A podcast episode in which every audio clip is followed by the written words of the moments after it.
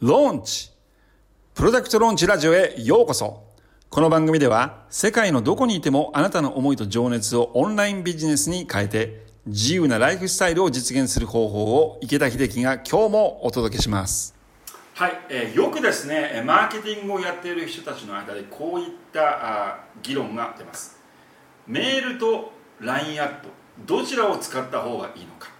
えー、これはですね、えー、そのメールと LINE アットとかあるいはメッセンジャーを使ったメッセージの送信方法だとかいろんなそのメッセージを送るツールというのが今あマーケティングを使っやってる人たちの間では使われてますよね。でまず最初に一番覚えておかなければいけないこと。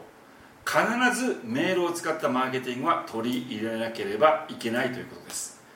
たとえあなたが今 LINE アットを使っていたとしても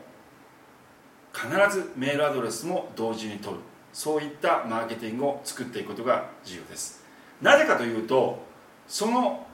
まずマーケティングが最初にこう出来上がってでそのダイレクトマーケティングというのが始まったのが、まあ、そもそもメールを使ったマーケティングから始まってったわけなんですけどもこれはですねやっぱりそのメールマーケティングというのは歴史があるわけですね。昔からそのマーケティング方法っていうのはずっと使われてきてで今も今もですね世界中を見るとメールを使ったマーケティングというのは現役で使われているわけです。で数年前からですね LINE アットというものが広く使われるようになって確かに LINE アットというのは非常に効果的な部分があります。例えばスマートフォンでプッシュ通知としてそのメッセージが出てくる。そうすることによってより多くの人がそのメッセージを開封する。つまり開封率が上がる。そしてその開封率が上がることによってより多くの人がそのメッセージを見てくれるのでそこで商品のオファーをするとよりたくさん商品が売れるということがこれは実際に起きているわけです。これは確かに事実なんですけども一つ注意しておかなきゃいけないことが LINE アットというのはこれは LINE という会社が作っているプラットフォームであるということ、えプラットフォームというものに依存をしてしまった場合。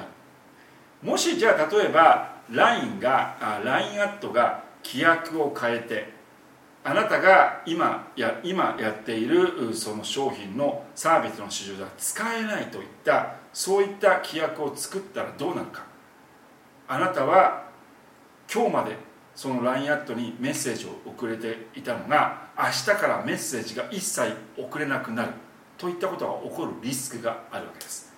どんなに LINE アットでリストを持っていたとしてもそれは LINE アットというプラットフォームに依存してるわけです。LINE の移行でそのあなたが集めたリストは明日なくなる可能性があるということ。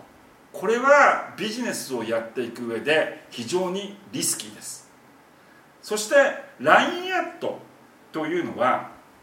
これは確かにいろんなマーケットで使われる現在使われていて非常に有益かもしれませんけどもやはりマーケットによって LINE じゃないメールを使った方がより商品が売れるというマーケットも存在するわけです。多くの人が誤解をしてしまうんですけども自分の例えば LINE のメッセージボックス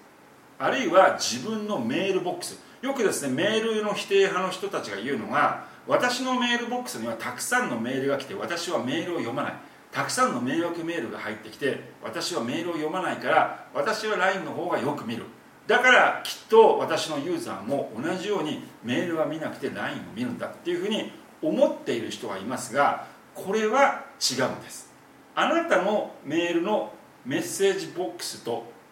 そしてあなたの見込み客のメールボックスというのは違うんですね。あなたと同じようなメールボックスをあなたの見込み客が同じようなものが表示されているとは限らないんです。だからこれは非常にマーケティングをやっていく上で重要であなたの見込み客がどういうかどういう形で情報を受け取っているのか。そしてあともう一つ。